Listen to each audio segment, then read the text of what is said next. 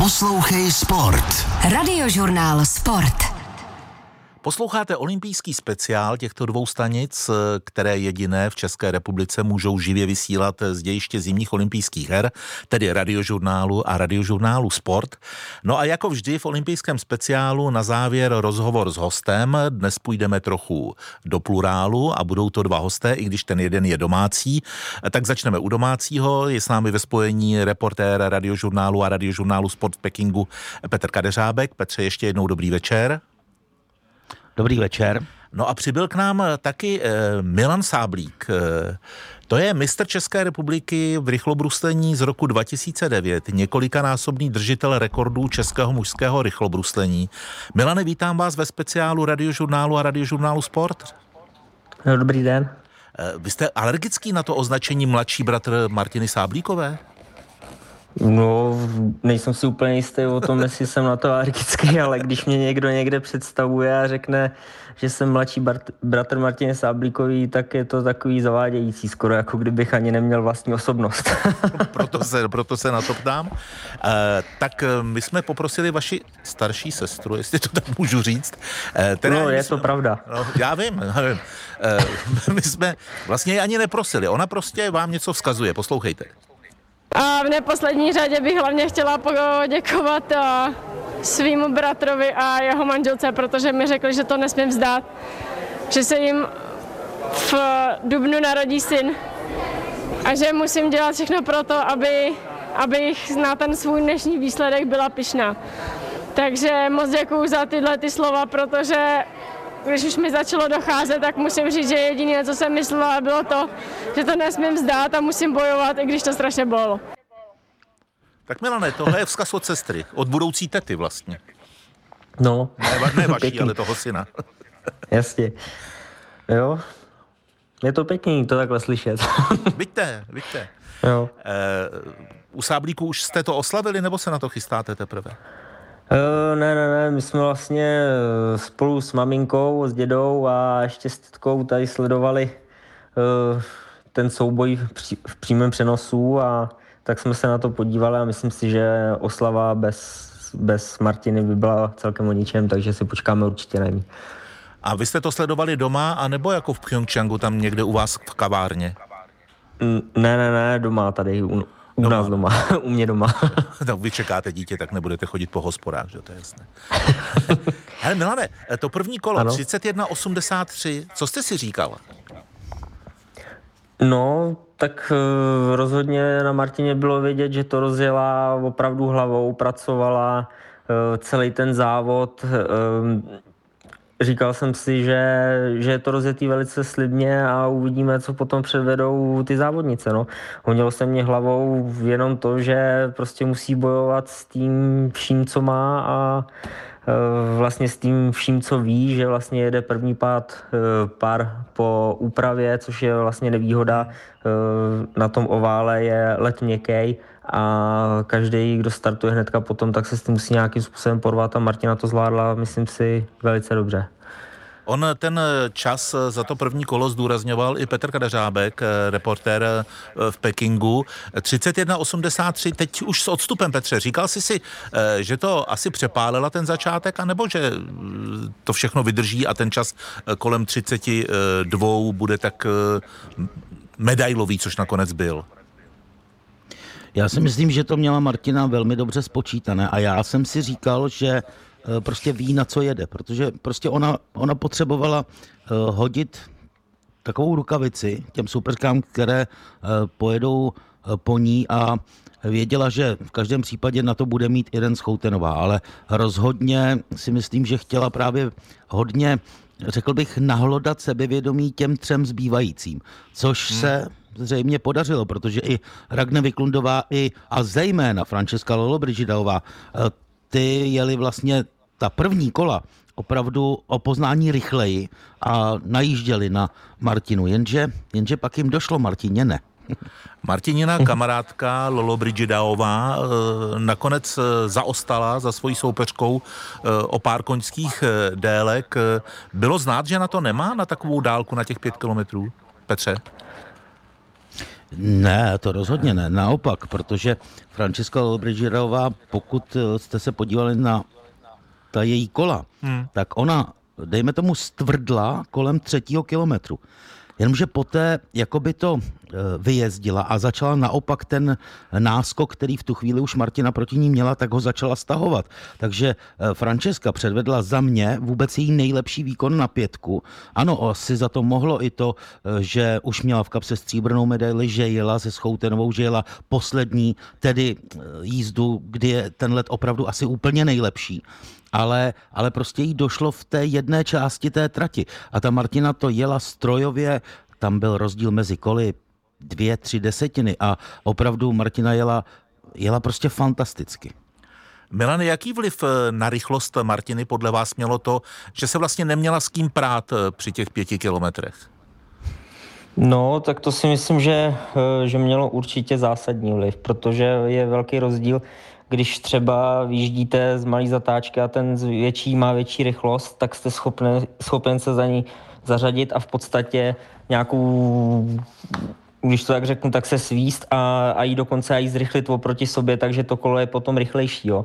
A může to být třeba i zlomový moment uh, celého závodu, kdy ten závodník si odpočne na těch nějakých 50 metrů a vezme nějaký druhý dech, což třeba kdyby jela blíž eh, Lollobrichita, tak eh, to mohlo dopadnout úplně jinak, kdyby ztrácela eh, míň a vyvezla se v těch posledních kolech, tak vzhledem k tomu, že je to kolečkářka a jezdí vlastně na kolečkových a tam všichni jezdí v podstatě za sebou v háku a rozdávají si to až během poslední nebo do finiše, takže tam by určitě využila tady těch svých zkušeností a mohlo to dopadnout hůř pro nás. No.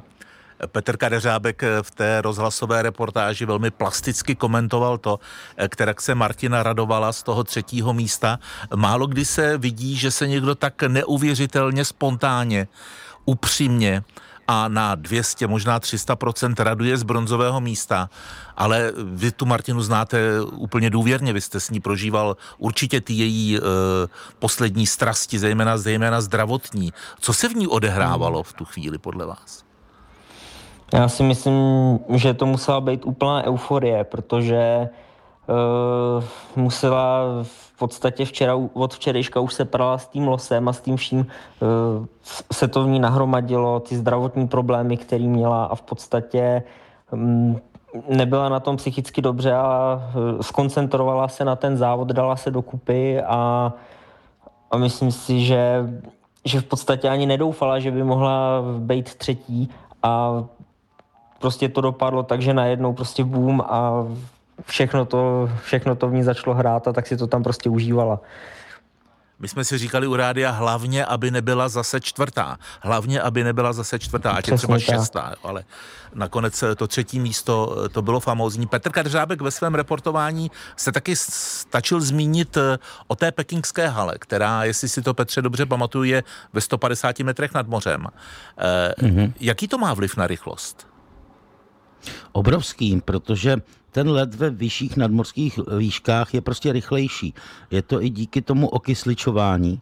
Takže tady je ten let, let o poznání měkčí a, a každý rychlobruslav vám řekne, že, že má prostě jakoby těžší sklus. Když to přirovnám, jako kdybyste jeli po rozbředlém uh, ledu, nebo jste po něm šli a jako by se do něj bořili přesto, že je hladký. Ten, ten let je prostě pomalejší. Tam jako je to samozřejmě doloženo těmi časy. Nikdo nejezdí rychleji než v Salt Lake City a, a nebo v Calgary a kdyby u nás byla dráha v 600 metrech, tak by tam jezdila komplet celá Evropa, protože nejvyšší dráha je v Inslu a, a tam se jezdí trénovat zima, léto, protože je dost vysoko a je to ve 400 metrech.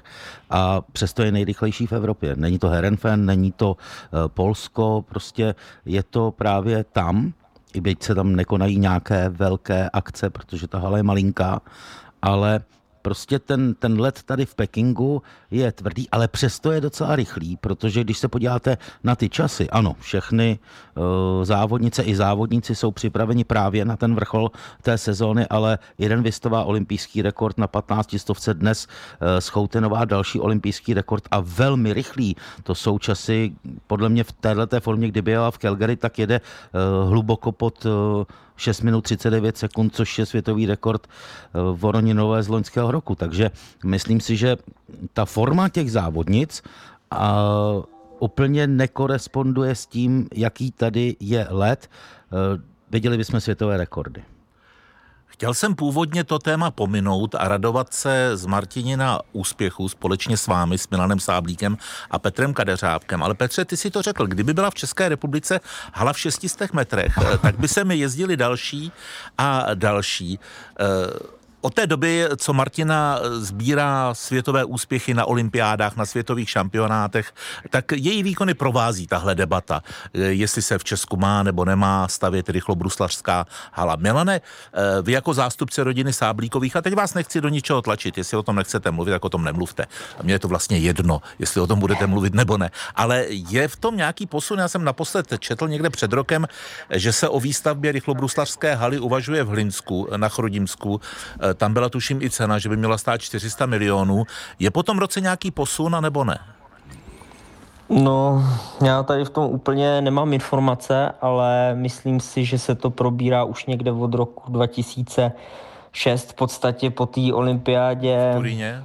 v Turíně, tak myslím si, že je to ostuda vůbec českých politiků a tady těch všech, kteří se o tom bavili, Eh, co slibovali, jenom aby si nahnali nějaký politický body a pak nakonec se to záhadně smetlo se stolu, takže eh, o tady tom bych se snad ani vůbec nebavil, protože je to jejich hamba, že to, ten oval tady ještě nestojí. Tak víte co, ona si za to může trochu Martina, protože oni si řeknou, vždyť ta, vždyť ta dívka jezdí dobře, i když tady ta hala není, že jo? No to, to sice máte pravdu, ale myslím si, že to úplně není o Martině, ale o nějakých nástupcích, jo. takže ono Martina pak sleze a kdo tam potom zůstane. Jo. Máme tady Nikolu, ale jako další sportovci eh, nebudou růst nový a nový naděje, když nebudou mít nějaký to svý zázemí. Jo. Takže ne každý bude potom platit, aby jezdil na výcvikový tábory do zahraničí a ten let tady nebude, ani ty rybníky nebudou, protože prostě nezamrzne třeba, jo, takže hm, je to prostě průšvih, no. Já myslím, že svoje, jste, že k tomu řekl. Chce něco doplnit Petr Kadeřábek k tomuhle eh, citlivému tématu? Mě prostě na tom hrozně moc zaráží pořád to, že eh, byly titulky, budeme stavět, eh, nebudeme stavět halu pro Martinu Sáblíkovou a nikdo si vůbec neuvědomuje, jak je to komerčně velice zajímavá věc, protože pokud by to bylo opravdu ve vyšší nadmorské výšce, tak se vám sem sjede prakticky celá Evropa, ale já se nebavím o těch extra závodnících, ale o těch výkonnostních, o těch dětech. A to je 4, 6, 8 euro za hodinu ledu. Tak se platí prostě ve světě. A ta hala je v Holandsku dobře, tam to ani nebudu počítat, ale když se podívám do Berlína nebo právě eh, do Inclu, tak ta hala je od eh, října do března vyprodaná. Takže ono, na tohle, kdyby se člověk podíval trošku, ten, kdo o tom rozhoduje, trošku uh, ze široka a ne tím úzkým pohledem Martiny Sáblíkové nebo jejího fenoménu, tak eh, by přišel na to, že ta rychlobruslařská hala bude sloužit té veřejnosti a tomu růstu té mládeže a třeba vychování. Martina Sáblíková je prostě jedinečná nikdy už asi taková rychlobruslařka tady nebude, jako nebude Lukáš Krpálek, tady asi druhý dlouho, jako tady nebude Jaromír Jágr, ale, ale s tebou táhnou tu základnu. A pokud tu základnu de facto takto odsoudíme hned, tak je pak těžké vozit. Do zahraničí můžete vozit 10-20 dětí, ale nemůžete tam vozit 300 dětí, které by to chtěli zkusit. Milan Sáblík, když poslouchá teď debatu o kras, rychlobruslařských, pardon, ježi, eh, rychlobruslařských halách, tak eh, možná si vzpomene eh, na to, jak se svými vrstevníky, s Deníkem Hesselbergerem a Pavlem Kulmou zajeli ve stíhacím závodě družstev v listopadu 2007 juniorský světový rekord, což bylo 3.55.26 a což pár let vydrželo. Jak se tam jelo tenkrát? No, bylo to úplně neuvěřitelné, jo, protože jsme tam nějakou dobu předtím trénovali a furt jsme se dívali na ten vysněvený čas a prostě jsme věděli, na co máme jet. A každý den, já nevím, byli jsme tam asi 14 dní, každý den jsme se tam prostě na to koukali a, a potom, když jsme přejeli tím cílem a podívali jsme se na časomíru, tak nám bylo jasný, že to prostě padlo, takže úplná euforie. To se, to se nedá snad ani říct, jak jsme se všichni cítili, že to prostě dopadlo. To, nedá se to nějak asi připodobnit ničemu. Jasně, to bylo eh, vlastně rok eh, pro Martině Níně úspěchu v olympijském eh, Turínu. Vy jste v době své aktivní rychlobruslařské kariéry si to někdy rozdal s Martinou na rychlobruslařském oválu? Jeli jste proti Jak, sobě? Jako přímý závod, no. to asi úplně jsme spolu no ne, nejeli. Tak, tak jenom možná... jako, jako bratr se sestrou. Tvůj bratrský závod. No, tak na dlouhých tratích by mě bez zesporu asi ujel, na kratších by to bylo trošku jiný, no.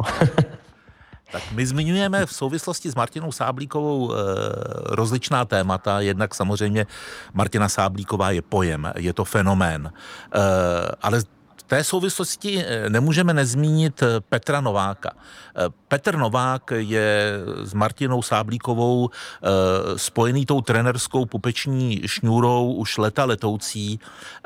Když k vám začal docházet do rodiny a s Martinou spolupracovat, Milane, jak jste mu říkal? Strejdo, pane Nováku nebo Petře? Tak ze začátku to byl prostě trenér Novák, já jsem mu vykal, zjížděl jsem k němu a v podstatě u, u něj to funguje tak, že jakmile závodník dostane, nějak, dosáhne nějaký výkonnosti, tak mu nabídne tykání, takže potom už v podstatě sice tam trenerský přístup platí stále dál, ale už je to takový ne úplně trenér, ale dá se říct kamarád. Uh ta kvalifikační tykací kritéria Petra Nováka jsou třeba zajet limit pro světový pohár? Jo, to bez zesporu je určitě dobrá příležitost, kdy si potýkat s Novákem, no, to je pravda. Já jsem si říkal, jestli eh, chodí někam Petr Novák eh, si léčit hlasivky, eh, protože to je jeho nasazení, ale zase, když jsem dneska slyšel Petra Kadeřábka, tak když vyprávěl o té slivovici, tak hmm. zapomenu na nějaké medicamenty a tak rozumím tomu, co Petr, Petr Novák si vykloktá. V čem spočívá Petře Kadeřábku úspěch Petra Nováka trenéra? No, on tomu prostě rozumí, on má svoje know-how, a jenomže málo kdo, a to určitě Milan potvrdí, eh, ty jeho trenérské no, praktiky eh, Metody? Dokáže snést hmm. metody. Jo, ono to je doopravdy rozbudování toho organismu, o kterém on mluví, tak opravdu trvá uh, nějakou dobu. A teď se nebavíme o měsících, to jsou roky. A pokud ten člověk tohleto podstoupí, a půjde za tou filozofií toho Petra Nováka, tak, tak může být úspěšný. Vys třeba Nikola Zdráhalová. O Martině se ani bavit nebudu, ale, ale tam byly i další, které s tím museli pak třeba ze zdravotního hlediska nechat. Dneska e, vlastně fyzioterapeutka Eliška Dřímalová, výborná rychlobruslařka a určitě bych si vzpomněl na další jména.